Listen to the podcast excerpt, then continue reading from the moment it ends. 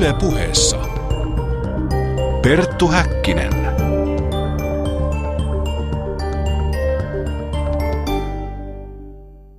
Voitokasta päivää ja lämpimästi tervetuloa tämän viikkoisen päänavauksemme pariin. Minä olen Perttu Häkkinen. Jeffrey West on teoreettinen fyysikko, joka viisikymppisenä havahtui omaan katoavaisuuteensa ja alkoi tutkia biologiaa.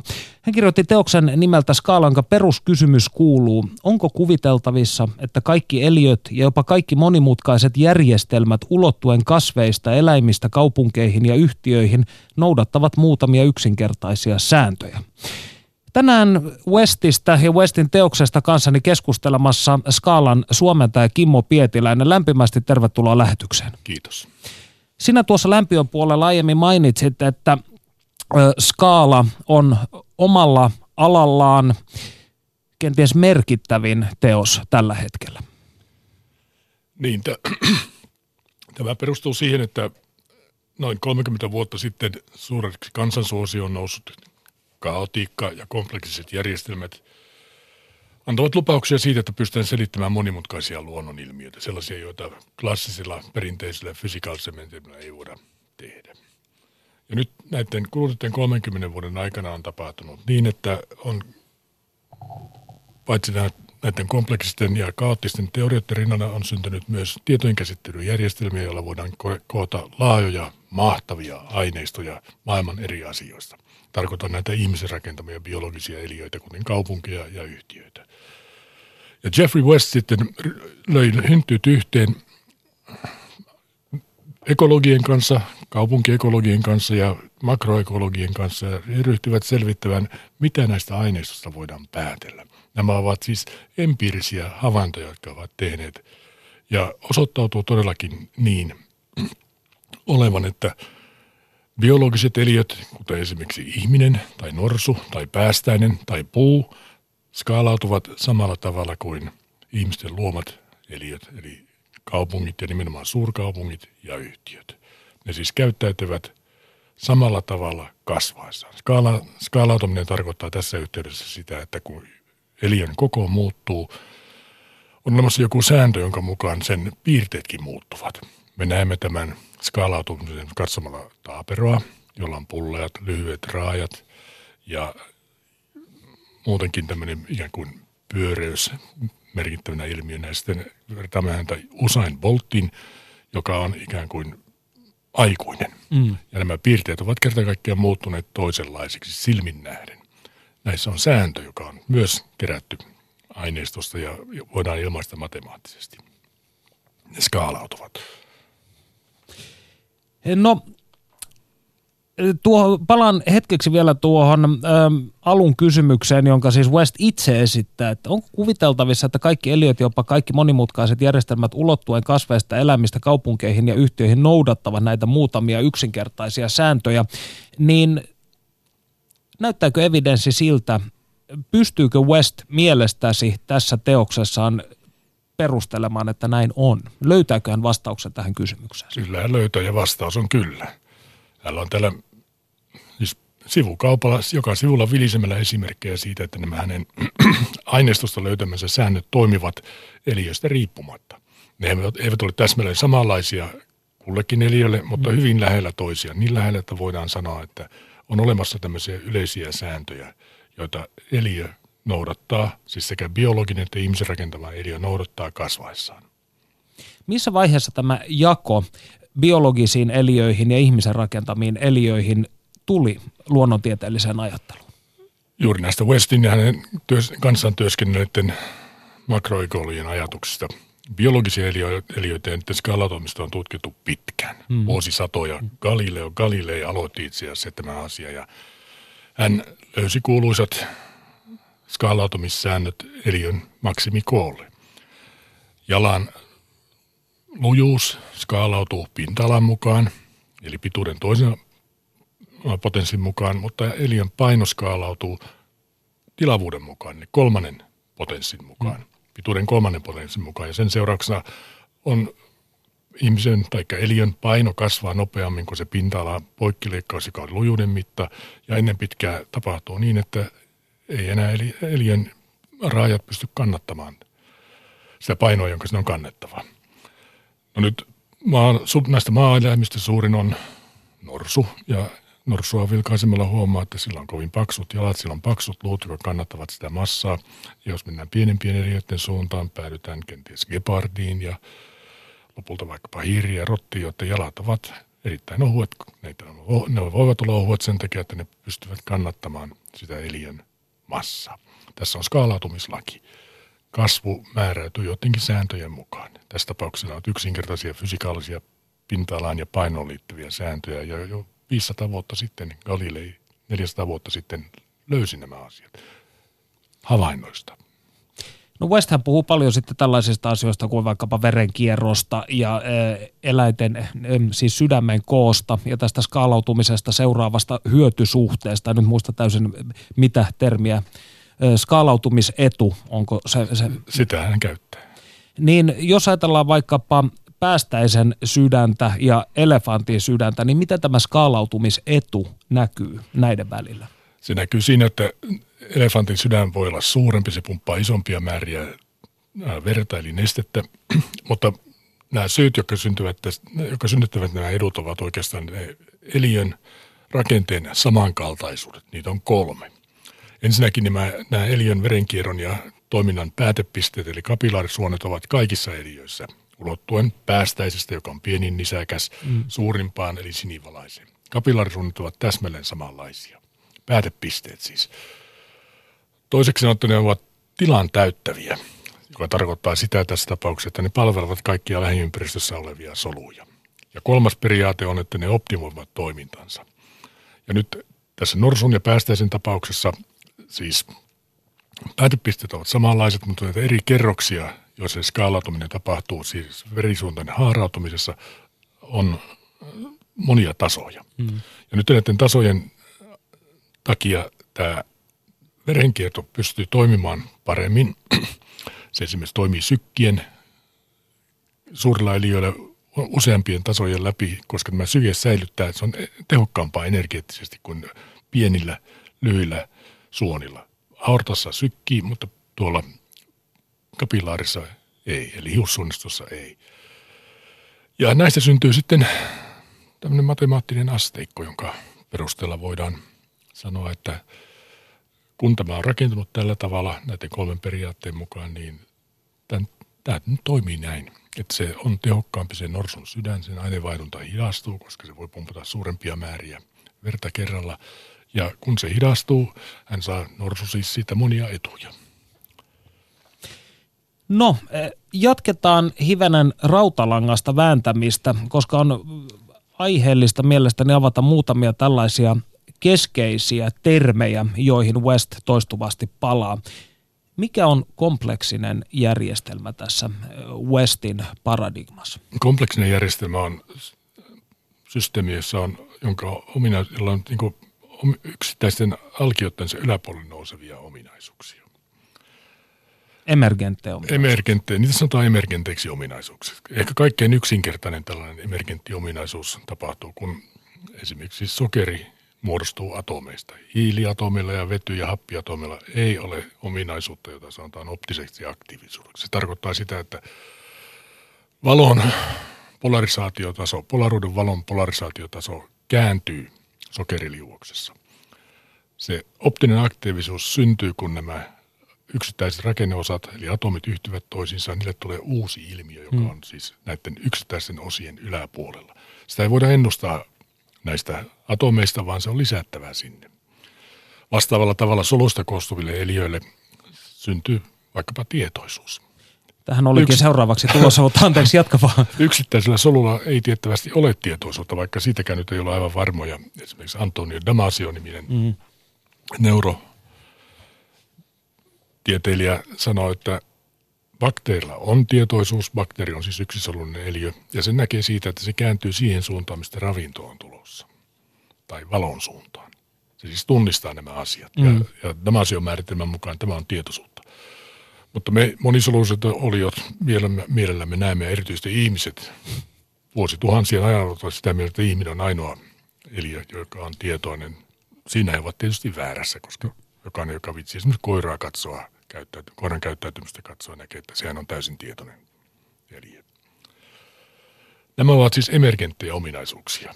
Ja näitä syntyy sitten, kun erilaisia rakenneosia pannaan yhteen, olivatpa ne sitten soluja tai kaupungissa ihmisiä, jotka tekevät tällaisia rakennuksia, joilla se me, joilla se me nytkin olemme. Ne ovat siis emergenttejä ominaisuuksia.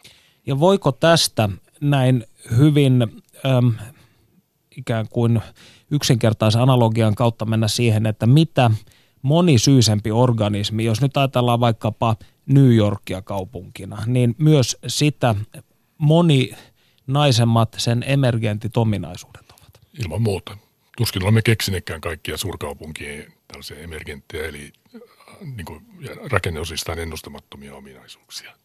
Niitä on varmasti paljon ja tämä Westin kirja on ensimmäinen askel niiden löytämiseen ja ymmärtämiseen suuntaan. Onko sinusta hämmästyttävää tai mielenkiintoista se, että tällainen aihe on noussut nyt vasta esiin? Tällainen Oike- käsitys maailmasta. Oikeastaan tämä skaalautuminen ja emergentit ominaisuudet, ne, ne on tunnettu pitkään. Tämä optinen aktiivisuus on keksitty. Anteeksi, mä, mä en sinänsä viitannut niihin, vaan enemmänkin tähän Westin tämmöiseen kokonaisteoriaan. No West itse väittää löytäneensä tämän ajattelutapansa Darcy Wentworth Thompsonin mm. kirjasta on Growth and Form, joka on siis biologian kirja, joka ilmestyi vuonna 1920 suurin piirtein, joka on perin matemaattinen ja vaikeaselkoinen teos tästä skaalautumisesta. Mutta tämä, mitä hän tässä nyt tekee, eli tutkii näitä ihmisen luomia eliöitä, kaupunkeja ja yhtiöitä, sitä ei olisi voinut tehdä vielä 30 vuotta sitten, koska tämmöistä aineistoa, tämä on siis kokeelliseen aineistoon perustuvaa työtä, eikä suinkaan teoreettista laskettua, mm. vaan, vaan tuota, on tehty havaintoja ja niistä on sitten päätelty tämmöisiä käyttäytymissääntöjä. Tätä ei olisi voinut tehdä 30 vuotta sitten, koska ei ollut ensinnäkään välineitä, joilla se aineisto oltaisiin voitu kerätä. Ja toisekseen monissa paikoissa tämmöistä aineistoa ei ollut vielä kerättykään. Mutta kun on yhteiskunta ikään kuin kehittynyt näiden skaalautumissääntöjen mukaan on ruvettu keräämään monenlaisia aineistoja ja nyt niitä aineistoja saadaan internetin välityksellä Singaporesta ja Chicagosta ja Seinäjoelta ja niitä voidaan verrata sitten toisiinsa ja katsoa, että löytyykö niistä tällaisia yhteisiä ominaisuuksia. Tämä on siis aivan modernia, teknisesti eturintamassa olevaa tutkimusta, jota ei olisi voinut tehdä pari 30 vuotta sitten.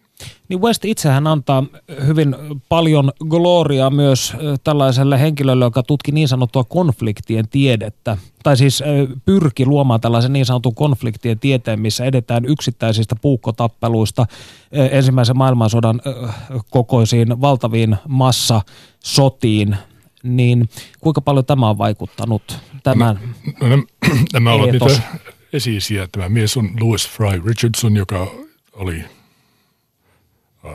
britti tilastotieteilijä, ja hän keräsi erilaisista asioista tällaisia suuria aineistoja ja pyrki niistä löytämään sitä ikään kuin säännönmukaisia. Ja hän esimerkiksi luokitteli väkivaltaiset konfliktit. Kymmenen välein, kymmenen ihmisen konflikti, sadan ihmisen konflikti ja päässä oli sitten kymmenen miljoonan ihmisen konflikti, joka oli se toinen maailmansota mm. ja ensimmäinen maailmansota. Ja hän havaitsi sieltä sitten näiden tietynlaisia säännönmukaisiksi näiden kuulon tapausten suhteen. Mutta hän tutki myös maantiedettä mittasi eri paikkojen maiden rajojen pituuksia ja rannikoiden pituuksia ja havaitsi, että niin eri mittakaavoissa mittaamalla niistä tulee eri mittaisia. Mä olen itsekin kokeillut tämän Suomen rannikon suhteen ja tiedän, että Suomen rannikko ei ole skaalautuvaa lineaarisesti. No, näistä syntyy sitten fraktaalien ajatus. Mm. Nämä kaikki ilmiöt, joista me ollaan puhuttu, sen lisäksi, että ne ovat emergenttejä, ne ovat myös fraktaalisia, joka on tärkeä ominaisuus – Voitko tässä vaiheessa muistuttaa kuulijoillemme, mitä fraktaalisuudella tarkoittaa? Fraktaalisuus tarkoittaa sitä, että eri mittakaavoissa se näyttävät samanlaisilta. Esimerkkinä olkoon kukkakaalio sitä. Kukkakaaleja katsotaan suuressa mittakaavassa kokonaisena, se näyttää tietynlaiselta. Jos sitä poistaa niitä pieniä osia ja suurentaa sen, niin se näyttää samanlaiselta kuin se iso osa. Ei voida sanoa, kumpi on alkuperäinen osa. Mm. Jos esimerkiksi solua katsoo mikroskoopilla – yrittää siis pienentää sitä solua, niin sieltä ei löydy tämmöistä samankaltaisuutta. Solu ei ole fraktaali, mutta sen sijaan se kukkakaali on. Tämä fraktaali tulee siitä, että niin näiden ulottuvuudet, geometriset ulottuvuudet eivät ole kokonaislukuja, vaan murtoosia, fraktaaleja. Ja tämän Richardsonin jälkeen tämä fraktaaliajattelua kehitti Benoit Mandelbrot, jonka nimi oli myös silloin kaotiikan ja kompleksisten järjestelmien fraktaalien aikaan kovinkin hyvin esillä täällä Suomessakin. Ja hän sitten laajensi tämän ikään kuin matemaattiseksi tämän fraktaalien käsitteen, loi perusmatematiikan sille, mitä tämä West tässä nyt oikeasti soveltaa näihin biologisiin eliöihin. Mandelbrot ei ollut kiinnostunut sellaisesta asiasta, vaan häntä kiinnosti vain se matematiikka. Eli tämä klassinen kiivetään jättiläisten olkapäille ja niin ollen nähdään aina hivenen pidemmälle, niin se on myös pätenyt tässä Westin. Ilman muuta siis. Tarkoitan, Tämä... että hän tulee tietynlaisesta ö, luonnontieteellisestä jatkumosta. Kyllä, biologisesta ja matemaattisesta jatkumosta. Ja tämä, siis näin tämmöisillä töillä on yleensä tämmöisiä pieniä edeltäjien saavutuksia. Nyt näitä sitten yhdistelee ja panee omaa panostaan siihen päälle. Kuinka yleinen virhe luonnontieteen historiassa on ollut päätellä, että ylöskaalautuminen on lineaarinen prosessi eikä epälineaarinen? Täysin yleinen. Jokainen uskoo, että asiat näyttävät, ne kasvavat samalla tavalla kuin ne, ovat, ne näyttävät kasvaessaan samalta kuin ne näyttää tässä. Eli intuitio on pettänyt Intuitio meidät. on täysin väärässä tässä asiassa. Fysiikan, kun oli puhetta tästä Galileista, niin Galilei huomasi ensimmäisenä, että ei se ole niin, vaan, vaan tuota, kun eliö kasvaa, niin sen piirteiden täytyy muuttua, koska ne fysikaalinen rakenne edellyttää, että se tuota, pystyäkseen kannattamaan painoa, niin sillä täytyy olla esimerkiksi paksummat jalat. No me aiemmin puhuimme tuosta kasvavasta skaalaedusta tai superlineaarisesta skaalautumisesta, niin mitä se tarkoittaa sitten suurkaupunkien kohdalla? No tämä superlineaarinen tarkoittaa sitä, että mitattava asia kasvaa nopeammin kuin suoraviivaisesti. Siis jos esimerkiksi painon kaksinkertaistaa, niin silloin sen koon pitäisi kaksinkertaistua jos se on lineaarista. Mm. Superlineaarinen tarkoittaa sitä, että se kasvaa enemmän kuin kaksinkertaiseksi. Nyt West käyttää, on luonut tämmöisiä kaupungin mitta, mittoja eli muuttuja. Yksi niistä on nimeltään luovuus. Ja tämä luovuus koostuu monenlaista asioista, kuten esimerkiksi kirjojen, ilmestyneiden kirjojen lukumäärästä, patenttien lukumäärästä, elokuvateattereiden lukumäärästä ja monenlaista muista asioista, tieteellisten julkaisujen lukumäärästä, professuurien lukumäärästä ja viulunsoittajien lukumäärästä ja kaikista tällaista, jotka voidaan mitata, hän on yhdistänyt ne sitten jollakin tavalla, jota tässä kirjassa ei kerrota termiksi, jota suureksi jostain käyttää nimeä luovuus. Tämä luovuus kasvaa suurkaupungissa superlineaarisesti, siis nopeammin kuin se kaupungin väestö kasvaa. Se on se yksi suurkaupungin valtava etu. Jos ajatellaan esimerkiksi 20 000 suurista kaupunkia, kuten vaikkapa Kemiä – ja sitten siirrytään 40 000 mm. asukkaan kaupunkiin, kuten Seinäjokeen, niin tämä luovuus ei suinkaan kaksinkertaistu siirtyessään Seinäjoelle, vaan se kasvaa 115 prosenttia. Siis kaksinkertaistuminen tarkoittaa 100 prosenttia. Mm. Se kasvaa enemmän kuin kaksinkertaisesti. 15 prosenttia enemmän. Ja tämä on se syy, minkä takia suurkaupungit ovat houkuttelevampia kuin pienet kaupungit me voidaan jatkaa tätä asiaa kertoilla 1,15 esimerkiksi 10 kertaa keskenään, niin huomata, että ollaan jo varsin suurissa eduissa. Kemistä nuorilla ja eri tavalla ajattelevilla ihmisillä on taipumus lähteä suurempiin paikkoihin. Sieltä lähtevät ne viulunsoittajat ja rikolliset ja lahjakkaat koululaiset ja mitä nyt halutaan keksiäkään, niin mieluummin muualle kuin jäävät sinne, koska näissä muissa paikoissa on enemmän – se on se 15 prosentin etu enemmän samankaltaisia ihmisiä ja voit muodostaa alakulttuuria, sinne omia kulttuuria, viulonsoittajien kulttuurin, rikollisjengejä, mitä nyt halutaan tämä nyt sanoakaan. Ja tällä tavalla se suurpaikka on rikkaampi kulttuurisesti.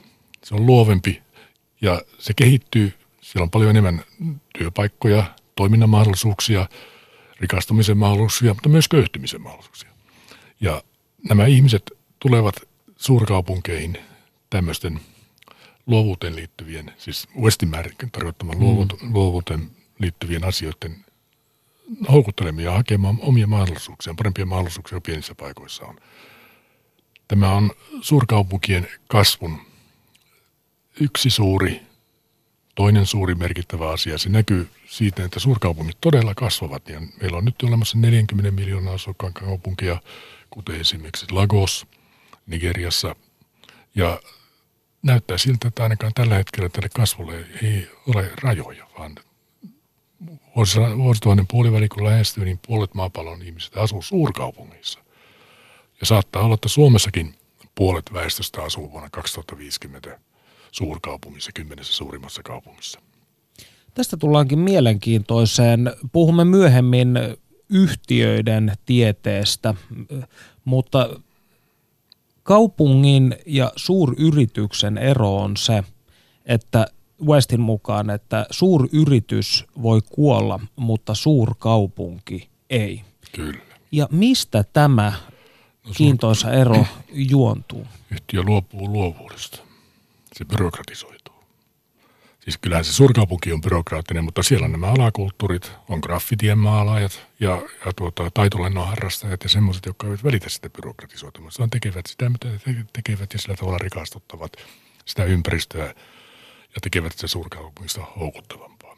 Mutta suurkaupungilla on toinenkin etu, joka on sublineaarinen. Siis se kasvaa tämä asia hitaammin kuin tämä suoraviivainen asia. Jos kaupungin väkiluku kaksinkertaistuu, niin tämä sublineaarinen kasvu johtaa siihen, että tämä ominaisuus kasvaakin vain 85 prosenttia. Ja se on kaupungin infrastruktuuri. Tiet, sähköjohdot, vedet, koulut, mitä sinne nyt halutaan laittaakaan.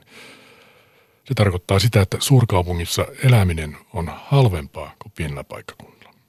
Tämä on ollut täysin järkevä asia, jokainen ymmärtää heti, että pitkän tien päässä asuminen on kalliimpaa kuin tiiviissä yhteisössä. Mutta nyt hän on pystynyt ikään kuin kvantifioimaan, eli suuruudeltaan määrittämään tämä asia siten, että se kääntyy eduksi. Suurkaupungissa, kun väkiluku kaksinkertaistuu, infrastruktuuri tulee 15 prosenttia edullisemmaksi siinä suuressa paikassa kuin pienessä. Tämähän on valtava rahallinen etu.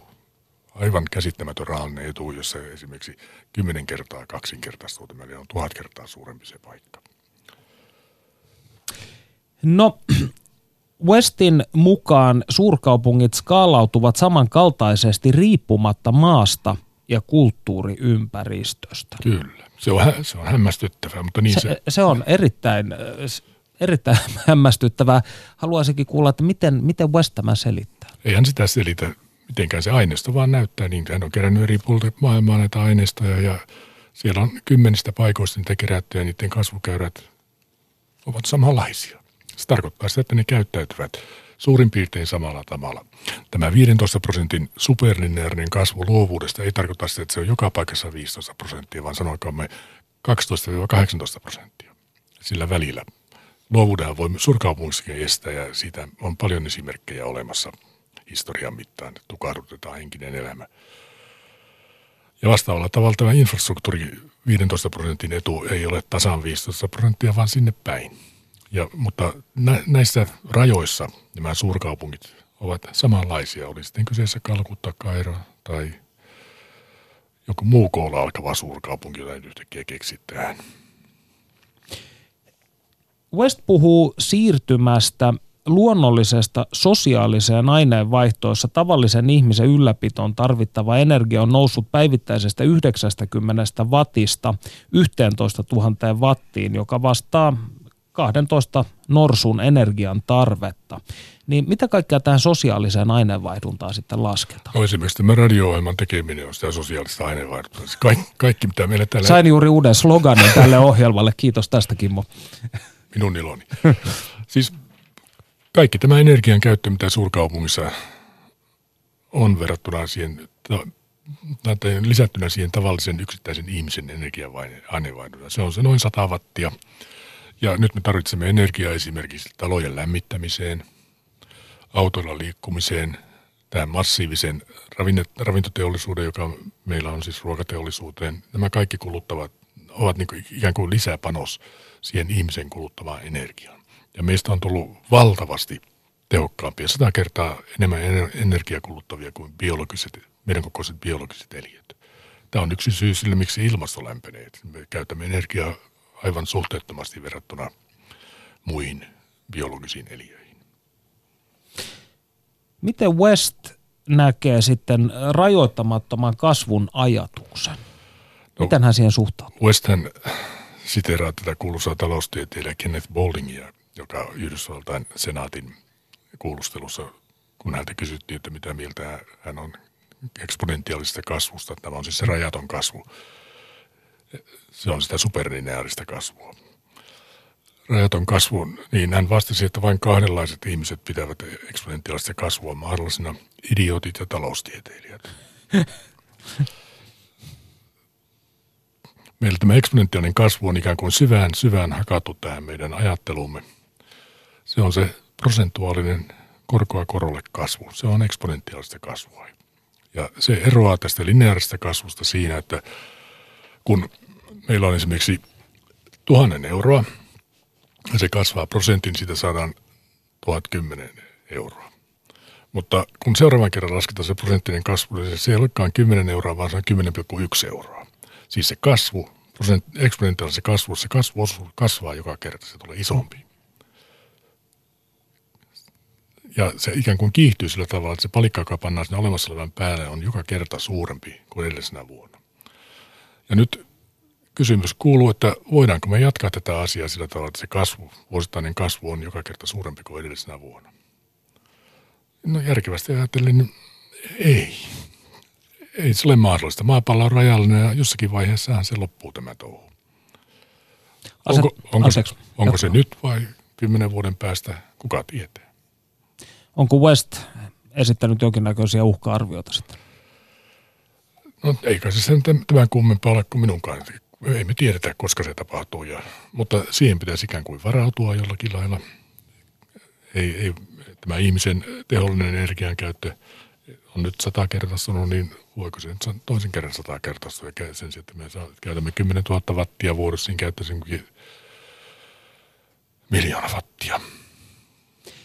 West on tosiaan haastattelussa todennut, että systeemiajattelulla on mahdollista tarttua kaikkiin maailman ongelmiin aina ilmaston lämpenemisestä rahoitusmarkkinoiden kriiseihin ja AIDS-tartuntoihin saakka, niin miten hän perustelee tämän?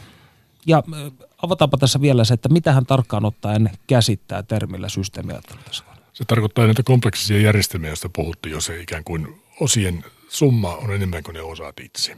Ja nyt tähän saakka hänen mukaansa, ja ilmeisesti onkin toimittu niin, että on puhuttu vain näistä osista. On ajateltu yhtiöitä erillisenä yhtiönä ja investointeja erillisenä yhtiönä ja yksittäisenä asiana tutkittu niitä erillisenä asioina. Ja jos ne pantaisiin yhteen, saattaa ilmaantua näitä emergenttejä asioita, joista aikaisemmin ei voitu kuvitellakaan ja niitä nyt ei ole vielä syntynyt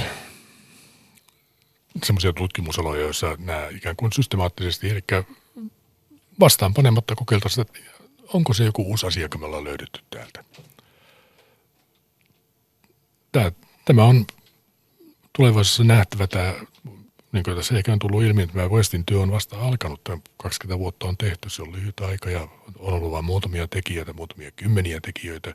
Ja kun tämä leviää esimerkiksi Suomeen, niin tulee uusia ajatuksia ja uudenlaisia suuntauksia. Joku niistä on ristiriidasta tämän aikaisemmin ajattelutavan kanssa ja ne ristiriidaiset asiat ovat mielenkiintoisia. Mikä niissä on, että se aikaisempi asia ei pystynyt sitä selittämään. Ja näitä meidän pitäisi sitten pyrkiä ikään kuin löytämään ja sillä tavalla laajentamaan ajattelua. Esimerkki. Satakunta vuotta sitten tai 120 vuotta sitten oltiin sitä mieltä, että fysiikassa on kaikki tutkittu ja, kaikki, ja mielenkiintoiset asiat on siellä kuudennessa desimaalissa. Ja noin kymmenen vuotta tämän jälkeen Albert Einstein julkaisi joukon ajatuksia ja koko käsitys siitä, mitä fysiikassa tiedetään, mullistui täysin. No tällaisilla vakiintuneilla aloilla on usein ajatus, että me tiedämme niin paljon, että me voimme katsoa tietävämme kaiken. Se on siis vakiintuneen ajattelun yksi ominaisuus, luonnollinen ominaisuus. Minä en tiedä kaiken ja napsautetaan henkseleitä. Mutta se on myös äärimmäisen tämmöinen ylimielinen ajatus, että missä me tiedetään, että juuri tällä hetkellä me tiedämme kaiken. Tämä äskeinen esimerkki osoitti, että niinkin vakiintuneessa asiassa kuin fysiikassa saattaa tapahtua kertakaikkinen mullistus hyvin lyhyen ajan kuluessa ja on odotettavissa, että kun näitä systeemiajatteluja, joihin, joista West haluaa nyt tässä painottaa, kun niitä käytetään ja niihin keskitytään, niin saattaa hyvinkin löytyä sellaisia ajattelutapoja, jotka muuttavat aivan radikaalisti näitä olemassa olevia käsityksiä. Ajatellaanpa nyt esimerkiksi tätä uh, luovuuden superlineaarista kasvua suurkaupungissa ja sublineaarista kasvua uh, infrastruktuurissa. Mitä se merkitsee Suomen maaseudun elämä, asuttuna pitämisen kannalta? Tässä meillä on nyt ensimmäistä kertaa olemassa kokeellinen aineisto, jonka perusteella tästä asiasta voidaan sanoa jotakin. Kaikki aikaisempi asia on ollut likimain mutua ja, ja tuota, ideologista ajattelua ja niin edelleen. Ja tämä, tästä syntyvä kuva Suomen asuttuna pitämisestä ei ole kovinkaan ruusuinen. Studiossa siis Perttu Häkkinen ja Kimmo Pietiläinen keskustelemme Jeffrey Westin teoksesta Skaala, jonka Pietiläinen on Suomen tanut sekä Westin ajattelusta laajemminkin. Ja itseäni kiinnostaa se, tämä Westin työpaikka Santa Fe Institute, minkä tyylinen hautomo, ei siis ajatushautomo, vaan minkä tyylinen poikkitieteellinen ö, projekti ja paikka tämä on? No nämä Amerikan eli Yhdysvaltain tieteen johtajat noin 40 vuotta sitten tulivat siihen tulokseen, että tämä vakiintunut tiede, josta äskenkin puhuttiin, mm-hmm. jollakin tavalla kuristaa ajattelua. Se työntää sen siihen linjaan, jossa se on työskentely. Se on luonnollista, se on myös, voidaan sanoa, että se on ihmisten elinkeino ja Tulee yhä ohuemman siivun, kapeamman siivun asiantuntijoita. Se kuudes desimaali. Mm, joo. Balkanisoitumista. Ehkä, ehkä siinä saattaa sitäkin olla. Ainakin siinä tuota, se on muuttunut erittäin politisoituneeksi näiden rahojen jakaminen mm. ja niin edelleen. Ja nämä perustajat, jotka olivat siis merkittäviä Nobelin palkinnon saaneita, tietenkin fyysikoita, halusivat monipuolistaa yhdysvaltalaista tieteellistä ajattelua ja he perustivat tänne Santa Feen tämän Santa Fe-instituutin, joka tehtävä oli ollut tämmöinen monitieteellinen ikään kuin ihmisille ajattelun vapauden joksikin aikaa takava paikka. Siitä syntyi suuri menestys. Siellä on monenlaisia niin kuin, uudenlaisia ajatuksia, kuuluisia tutkijoita ollut ja muun muassa tämän kaotikan synnyttäneitä, ihmisiä oli siellä töissä. Voisitko tässä vaiheessa muuten eh, hivenen avata kaotiikan käsitettä kuulijoillemme, koska se on tässä nyt noussut kolme kertaa esiin? Kaotiikka on sitä, että ne erilaiset ilmiöt ovat herkkiä lähtöarvoilleen. Tämä löytyi sillä tavalla, että oli tämmöinen Edward Lawrence-niminen säätieteilijä, joka ensimmäisiä, teki ensimmäisiä matemaattisia malleja säästä. Ja hän oli tämmöinen alkeellinen tietokone, ja hän sitten muutti niitä mallin lähtöarvoja ja huomasi, että pienikin esimerkiksi kuudennessa desimaalissa oleva muutos saattoi johtaa siihen, että tuota, syntyy aivan erilaisia säätiloja. Ja tässä syntyy tämmöinen kuuluisa lause, jonka varmaan monet ovat kuulleet. Perosen isku Brasiliassa aiheuttaa hirmumyrskyn Teksasissa. Siis on, on mitätön ilmiö, tämä on siis kärjistetty mm. esimerkki varmaankin. Okay. Mitätön ilmiö, ilmiön, joka, tai ilmiössä jokin asia mitättömällä tavalla poikkeaa, jos toisesta arvosta niin johtaa täysin erilaisiin tuloksiin. No se kaotiikka on siis deterministinen fysikaalinen, fysikaalisen järjestelmän ilmiö, mutta varmaankin se vaikuttaa esimerkiksi talousmarkkinoilla, finanssimarkkinoilla. Näillä on, ne on kompleksisia järjestelmiä, mutta ne on erityisiä siinä mielessä verrattuna näihin, että nämä suurikaupungit, ne ovat myös itse oppivia. Kun finanssimarkkinoilla tapahtuu jokin asia, joka aiheuttaa katastrofin, niin se järjestelmä rukataan sillä tavalla, että se ei toivottavasti enää toista kertaa tapahdu. Se on itse oppiva ja tämä on lisäpiirre tällaisen kompleksisen järjestelmään, joka vieläkin vaikeuttaa sitä, mitä niistä voi tulla. Nyt siellä on ihmisiä finanssimarkkinoilla, jotka miettivät, että miten me voitaisiin nämä nykyiset rukkaukset kiertää, hyödyntää niitä omiksi eduiksemme. Nämä ihmiset ovat usein lahjakkaita ja ne keksivät kyllä joku heistä, kun heitä on paljon, niin joku heistä keksii jotakin. Ja kun tämä on kompleksinen järjestelmä, siellä on tämmöisiä merkenttejä ominaisuuksia, joista me emme tiedä mitään niin aina löytyy jokin portti, jota voi manipuloida. Siellä Santa Fe-instituutissa työskenteli tämmöinen Stuart Kaufman-niminen kuuluisa systeemiteoreetikko ja hänellä on tällainen ajatus rinnakkainen mahdollinen. Kun joku keksii jonkin asian, niin samalla hän keksii monia muita asioita, jotka liittyvät siihen uuteen keksintöön. Mä keksin ruuvitaltan.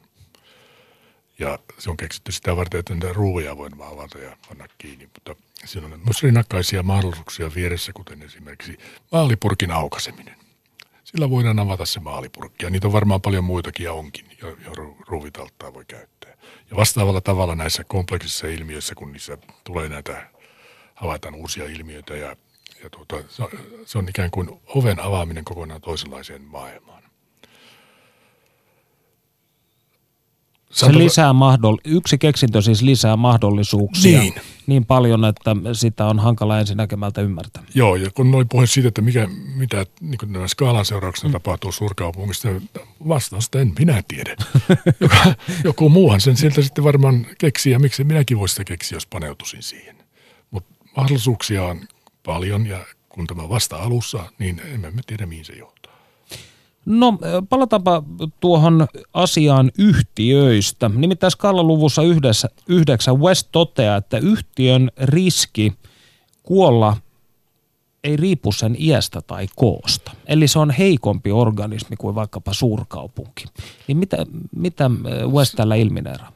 No ensinnäkin se on heikompi sen takia, että se luopuu, yhtiö on heikompi, kun se luopuu sitä luovuudesta. Mm. Se yhdestä edusta luopuu ja se byrokratisoi, se keksi, keskittyy tekemään sitten yhdenlaisia matkapuhelimia esimerkiksi. Ja, ja tuota, se oli suuri virhe, koska silloin luovuttiin ikään kuin sen teknisen tuotteen kehittämisestä. Mutta näitä aineistoja tutkimalla sekä biologisia eliöitä että ihmisen rakenteen eliöiden kuolleisuusaineistoja tutkimalla on havaittu, että niiden kuolleisuuskäyrät ovat samanlaiset. Se on eittämättä ja mielenkiintoista. Se on hämmästyttävää. Ja, ja tuota, se tarkoittaa sitä, että niin, kun on olemassa ihmisen kuolleisuuskäyrä, niin ne kuolleiden osuus on aina sama prosenttiosuus siitä, mitä on kuollut. Niissä tulee tämmöinen eksponentiaalinen S-muotoinen käyrä. Ja nyt yhteis- yhtiössä on täsmälleen sama käyrä syntyy, siis muodoltaan samanlainen käyrä. Ja tämä tarkoittaa sitä samalla tavalla kuin näissä biologisissa eliöissä, että niin, niitä kuolee saman verran samaan aikana. Ja on mielenkiintoista pohtia, että onko olemassa niin kuin esimerkiksi ihmisen biologinen ikä, sillä on näiden käyrien mukaan ehkä 125 maksimi – se on siirtynyt vanhempaan suuntaan, kun on pysty parantamaan tämmöisiä kulkutauteja ja, ja nyt osataan hoitaa diabetesta ja niin edelleen ja ihmisen elinikä, paremmat asunnot, hygienia. Mutta äh, se on kasvanut keskimääräinen elinikä, mutta yläraja on saavutettu. Ei ole 150-vuotiaita ihmisiä, riippumatta siitä, mitä ei väitetään tuolla maailmalla. Vanhi oli 122 ainakin. Mikä 125. On, 125 vuotta. No joo, jotain semmoista. No. En minäkään muista. Joo. No nyt joku on kerännyt maailman vanhimpien yhtiöiden luettelon ja käy ilmi, että maailman vanhin yhtiö on, on Japanissa. Se on yli 2000 vuotta vanha. Se on pieni perhehotelli, joka on pystynyt pitämään sen paikkansa siellä omalla, omilla markkinoillaan. Mutta esimerkiksi Suomessa ei ole montakaan sata vuotta vanhaa yhtiötä.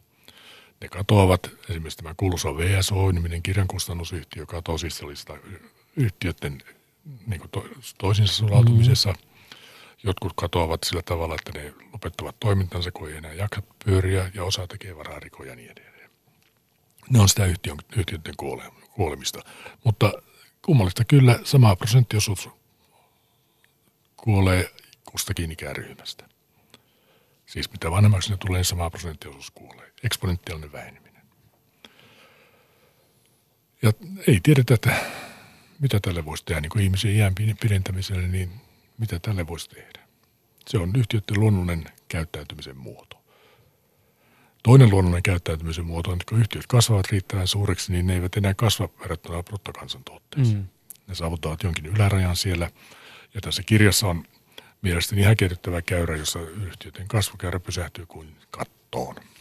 Se on noin 500 miljardia dollaria.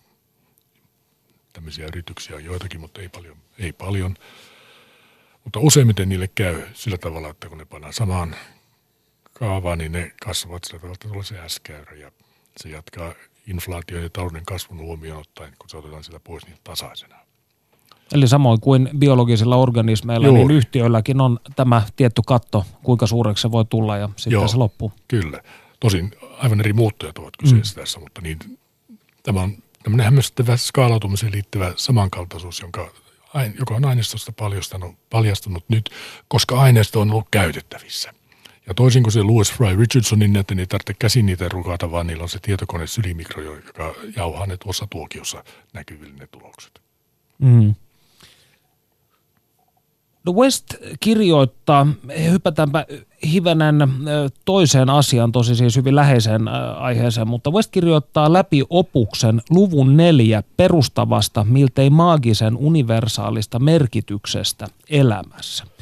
Miksi luku neljä on Westin mukaan niin? No, tämä skaalautumiseksponentti näissä potenssijakaumissa, se on kolme per neljä, kolme neljäsosaa. Siis tämä on nyt eri asia kuin se 1,15, joka 15 on yksi kuudesosa. Ja tämä syntyy siitä, että näillä eliöillä on fraktaaliominaisuus. Meillä on se kolmiulotteinen maailma, jossa me elämme, ja tämä fraktaaliominaisuus tuo matemaattisesti siihen yhden ulottuvuuden lisää. Siis kolmiulotteinen biologinen maala ja fraktaaliulotte, siis matematiikkaa nyt, ulottuvuus, niin me saamme siitä sen nelosen. Ja äkellyttävästi se esiintyy näissä hänen skaalautumistuloksissaan lähes joka paikassa. Me elämme kolmiulotteisessa geometrisessa plus fraktaaliulotteisessa maailmassa. Sitä se tarkoittaa ja sieltä se tulee. Ja fraktaalihan oli siis se, että niin kaikissa mittakaavoissa nämä ilmiöt näyttävät samanlaisia. Joo. Westin mukaan evidenssi, jota kirjassa esitetään, viittaa siihen, että on olemassa erityistä rakennetta korkeampia yleisiä fysikaalisia periaatteita, jotka ovat rajoittaneet luonnon valintaa. Niin spekuloiko West sillä, että millaisia nämä periaatteet ovat? Ei. Hän mutta, vain toteaa, että mutta, siellä ne ovat. Niin, niin kuin, hän on fyysikko. Ja fysiikassa, kun kerätään joukko aineistoa, niin halutaan sitten ikään kuin mahdollisimman yksinkertaisella ajatuksella selittää, miksi ne ovat niin. Ja kun oli puhetta siitä suurta fysiikan mullistuksesta, niin sen tuloksena saatiin äh, suuri joukko esimerkiksi atomien ominaisuuksia kerättyä. Niitä mittailtiin ja ihmeteltiin, millaisia ne ovat ja noin 30 vuoden kuluessa niistä saatiin aikaan tämä kvanttifysiikka. Ja siellä ne periaatteet ovat. On olemassa tämmöinen todennäköisyysfunktio, joka kuvaa sitä, miten atomit käyttäytyvät ja niin edelleen. Mutta nyt tässä vaiheessa hänkin myöntää, niin kuin pitääkin, että ei ole pientäkään aavistusta, millaisia ne ovat periaatteet on, sieltä ne ohjaavat ja selittävät paljon. Galilein aikaan ja Newtonin aikaan oli tämä Arkkimeden liikkeen periaate olemassa, että liikettä piti, se piti jatkuvasti kohdistaa voimaa, että se liike jatkui. Mutta Newton käänsi sen päälaajalle ja sanoi, että jos kappaleeseen ei kohdistu voimaa, niin se liikkuu tasaisesti. Ja kuinka ollakaan tämä yksinkertainen ajatus mahdollisti tällaisen suuren, suuren fysiikan, klassisen fysiikan rakentamisen liikkeen selittämisen. Sen avulla lennetään kuuhun. Ja nyt jos Jeffrey West tai joku muu keksii tällaisia vastaavallisia periaatteita, jotka selittävät nämä kaupunkien ja siis biologisten ja ihmisten rakentamien eliöiden samankaltaisuuden, siis ne periaatteet, niin silloin meillä on matemaattinen teoria näiden asioiden ennustamiseksi ja kuvaamiseksi. Nyt semmoista ei ole muuten kuin tällaisten aineiston tasolla. No ihmistähän on luonnollisesti halki vuosituhansien kiinnostanut vapaan tahdon ja determinismin välinen ristiriita. Tietysti luonnollisestikin filosofiassa käytetään determinismia hivenen eri kontekstissa kuin luonnontieteessä, mutta kysymys kuuluu, johtavatko nämä Westin ajatusrakennelmat jossain määrin deterministisiin johtopäätöksiin elämän luonteesta? Kyllä, tilastollisessa mielessä yksilöhän on yksilö ja hän poikkeaa sitten keskiarvosta, niin kuin tiedämme nyt pituuden suhteen. Voi olla 2,14 mittaisia ihmisiä ja 0,95 mittaisia ihmisiä, mutta ei kolmemetrisiä. Jos tätä pitää determinisminä, niin kyllä. Eli ainakin fysikaalisten suureiden osalta. Niin. Loppusanoissa teokseensa West toteaa, siteraan. Yliopistomaailmassa aseman saavuttamiseen, ylenemiseen tai vakituiseen virkaan, liittovaltion virastojen tai yksityisten säätiöiden apurahoihin ja jopa valtakunnalliseen tiedeakatemian valintaan johtava palkitsemisjärjestelmä sitoutui yhä voimakkaammin sen osoittamiseen, että on jonkin kapean alatieteen nurkan johtava asiantuntija, eli tämä sama ilmiö, johon aiemmin viittasimme, niin miten tähän Westin poikkitieteelliseen – tiedeihanteeseen on tiedeyhteisön sisällä suhtauduttu? Mikä, mikä Westin status, jos kysyn näin suoraan? No Westin oli Yhdysvaltain hiukkasfysiikan johtoahmo ja ennen kuin ryhtyi tähän. Ja kyllä mä luulen, että ei tuolla fysiikan maailmassa montakaan ole, joka on näistä asioista eri mieltä. Mutta sen sijaan yhteisö kaupunkien ja yritysten puolella, jossa ei ole tällaista ikään kuin vakiintunutta ajattelua ja vakiintunutta uh, käsitystä siitä tällaisesta ikään kuin numeristen havaintojen merkityksestä, niin tämä tulee herättämään paljon närää. Mä kerroin jo tämän ajatuksen fysiikan tai Suomen maaseudun asuttuna pitämisestä ja tämän kirjojen tulosten välisestä ristiriidasta. Mutta nehän ovat poliittisia ja ideologisia kysymyksiä ja, ja sitähän usein toivotaan, että politiikka ottaisi todellisuuden huomioon. Eli tarkoittaa tällä sitä vaikkapa, että keskustan kansanedustajat eivät tule pitämään tästä teoksesta. On vaara tarjolla, että he ovat sitä mieltä, että tätä kannattaisi lukea. Eikä, eivät he ole ainoat. Tämä ei nyt kuinkaan maanittele näitä talouden kasvua kannattavia ihmisiä tuo joka puolue, puolueessa, niin tämä teos on ristiriidassa myös heidän ajattelunsa kanssa. Mutta eli näet, että tällä teoksella ja siitä syntyvällä ajattelulla saattaa olla niin kauaskantoisia vaikutuksia tähän niin kutsumaamme konsensustodellisuuteen, että tämä tulee muuttamaan, jos se sisäistetään, niin ihan tällaisen fyysisen päivittäisen arki todellisuuden rakennetta. Näitä, tai tapaa, millä katsomme sitä. Näistä aloistahan sanotaan sillä tavalla, että Paul Samuelson, joka kuuluu taloustieteilijä, sanoo, että alama etenee hautajaisesta hautajaiselta. Tähän tulee kulumaan pitkä aika. Ja näitä nämä ovat vaikeita asioita. Täällä on valtava määrä käsitteitä, joka pitäisi sisäistää ja ymmärtää ja niitä, siihen kuluu pitkä aika. Sukupolven täytyy vaihtua, että niin, niistä päästään puhumaan. Mutta tästä kirjasta voidaan sanoa, että silloin tällöin ilmestyy omalla alallaan teoksia, jotka muuttavat ajattelutavat perusteellisesti.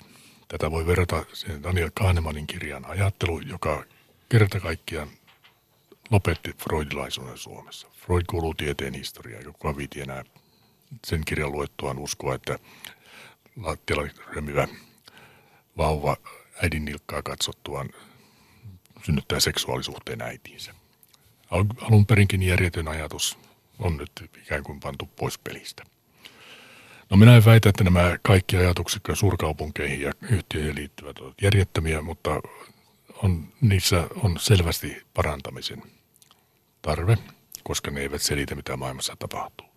Ja tämä kirja, tämä ajattelutapa, joka täällä on, on ensimmäinen numerinen aineistoon perustuva käsitys siitä, miten ne oikeasti saattavat olla.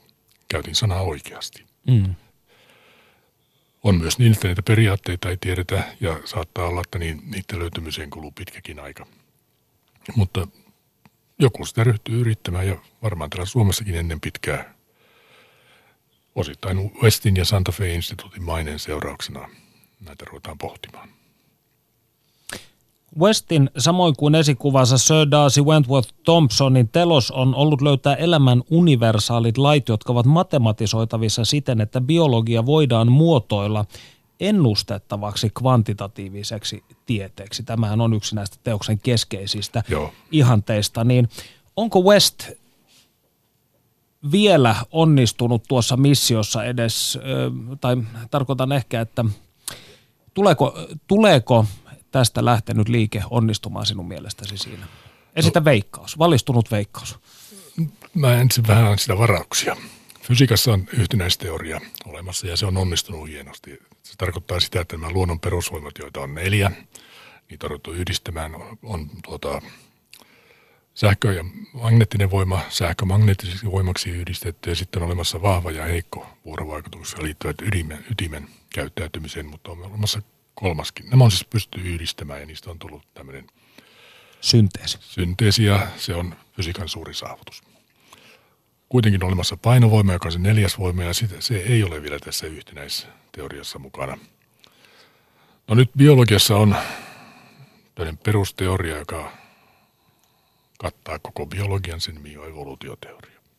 Ja se on näiden yhtenäisteoria ja painovoimateorian veroinen saavutus. On pysty rakentamaan sellainen ajattelutapa, joka kertoo, miten ajan mittaan eliöt muuttuvat. No nyt tuli mainittu, että nämä ovat ihmiskunnan suuria saavutuksia ja jos tämmöinen asia, johon sä viittasit, niin on mahdollista, niin se, joka sen tekee, niin hän saa sinne patsaan sitten Newtonin ja Darwinin rinnalle. Jonnekin. Jonnekin. Toriaukealle. No ei ole aivan toriaukealla. No onko Westin ajatuksia tai Santa Fe Institutein ajatuksia kohtaan esitetty minkäänlaista kritiikkiä tai siis tällaista kestävää kritiikkiä? No jo, onhan selvää, että kaikki asiat, mitä siellä on tehty, ne eivät ole onnistuneet. Ja, ja tuota, yksi esimerkiksi tämä kompleksisiin järjestelmiin ja kaotikkaan kohdistuva kritiikki oli se, että ei ole saatu mitään aikaan. No, tämä on nyt ensimmäinen ikään kuin laaja näyte siitä, mitä sillä on voitu saada aikaan. Mutta eli tiedeyhteisö on yle- yleisesti siis suhtautuu hyvin, hyvin positiivisesti ainakin tähän. No ainakin puheessa.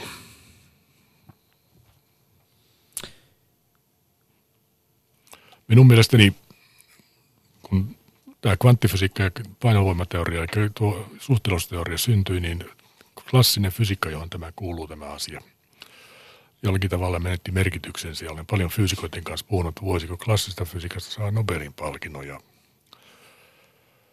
kyllä se vastaus on aina ei.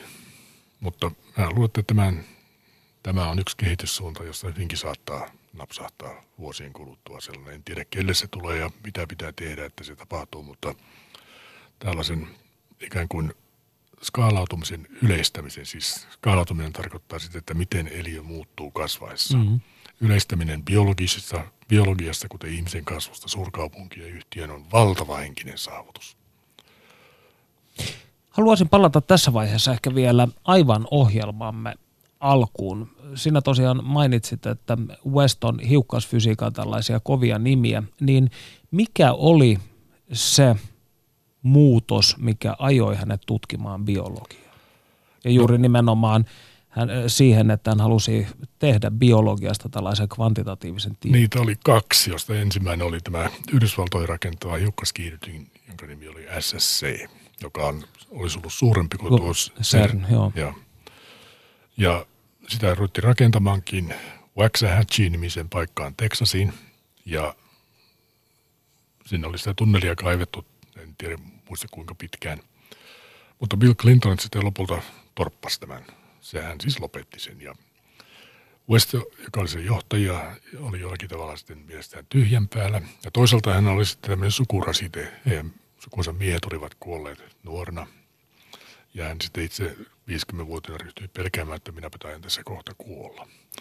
Ja halusi ryhtyä selvittämään, että mitä hän se kuolema oikein tarkoittaa ja olisiko sitten olemassa tämmöisiä systemaattisia näkemyksiä, joita hän voisi ikään kuin käyttää mielialansa parantamiseen ja lohduttaakseen ja kenties pidentääkseen elämäänsä. Ja hän löysi tällaisia no, nykyään mainekkaita makroekologia, ei suinkaan Santa Fe-instituutista, vaan Uuden Meksikon yliopisto Albuquerqueista. Siitä se sitten lähti liikkeelle pikkuhiljaa. Eli jonkinnäköinen sisäinen, en nyt sano trauma, mutta sisäinen tunne elämän rajallisuudesta ajoi hänet tutkimaan niin. elämän rakennetta ja sitä, ja, mitä on odotettavissa. Ja myös jollakin tavalla käsitys siitä, että nyt tämä minun urani hiukkasfyysikkona päättyi. No tuossa lämpiön puolella keskustelimme hivenen siitä, että mihin suuntaan ikään kuin tämä tutkimus ja kuinka paljon se on laajentunut, niin onko tämä yhä hyvin vahvasti siis sidottu tähän Santa Fe Instituutin toimintaan vai onko tämä levinnyt räjähdysmäisesti eri maihin? No hänellä on ollut tässä 20 vuoden aikana koko joukko ihmisiä tutkimusapulaisina ja kollegoina. Ja tästä kirjastakin mainitaan varmaan puolikymmentä, jotka ovat saaneet virkoja. hienoista amerikkalaisista yliopistoista ja muualtakin. Ja tämä siis tarkoittaa sitä, että Los Angelesiin ja Bostoniin ja Chicagoon ja tämmöisiin paikkoihin on perustettu tällaisia tutkimusryhmiä. Ja siis akateeminen kilpailu on semmoista, että jos tuntuu, no, löytyy joku ajatus, sitä voi kehittää ja päästä eteenpäin ja saavuttaa mainetta ja ratkaista asioita ja mitä ne tutkijat sitä tekevät, tai mikä tutkijan motiivi sitten onkaan, niin se on johtanut siihen, että nämä ihmiset ovat vieneet sitä mukanaan eri paikkoihin. Toivoisin, että jos jonakin päivänä myös Suomeen. Mikä sinusta Westin ajattelun yksi sellainen, voisiko sanoa, hämmästyttävin tai keskeisin löydös, joka sinut sytytti? No nämä tulokset. Nämä biologiset eliöt ja ihmisen rakentamat eliöt, niiden skaalautuminen on samanlaista, samankaltaista. Se on myös aivan uskomaton. Tähän on tällä erää varmaan lopetettava, vai jäikö jotain sanomatta Kimmo Pietiläinen? Ei. Kaikki asiaa enemmän tai asiasta innostuneet suosittelen lukemaan skaalan. Siinä kuluu ilta, jos toinenkin rattoisissa merkeissä. Lämmin kiitos vielä vierailusta. Kiitos. Me palaamme asiaan ensi viikolla.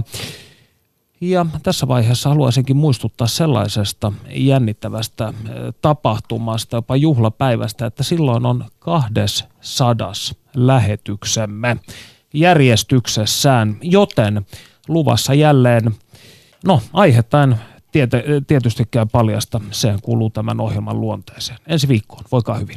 Yle puheessa. Perttu Häkkinen.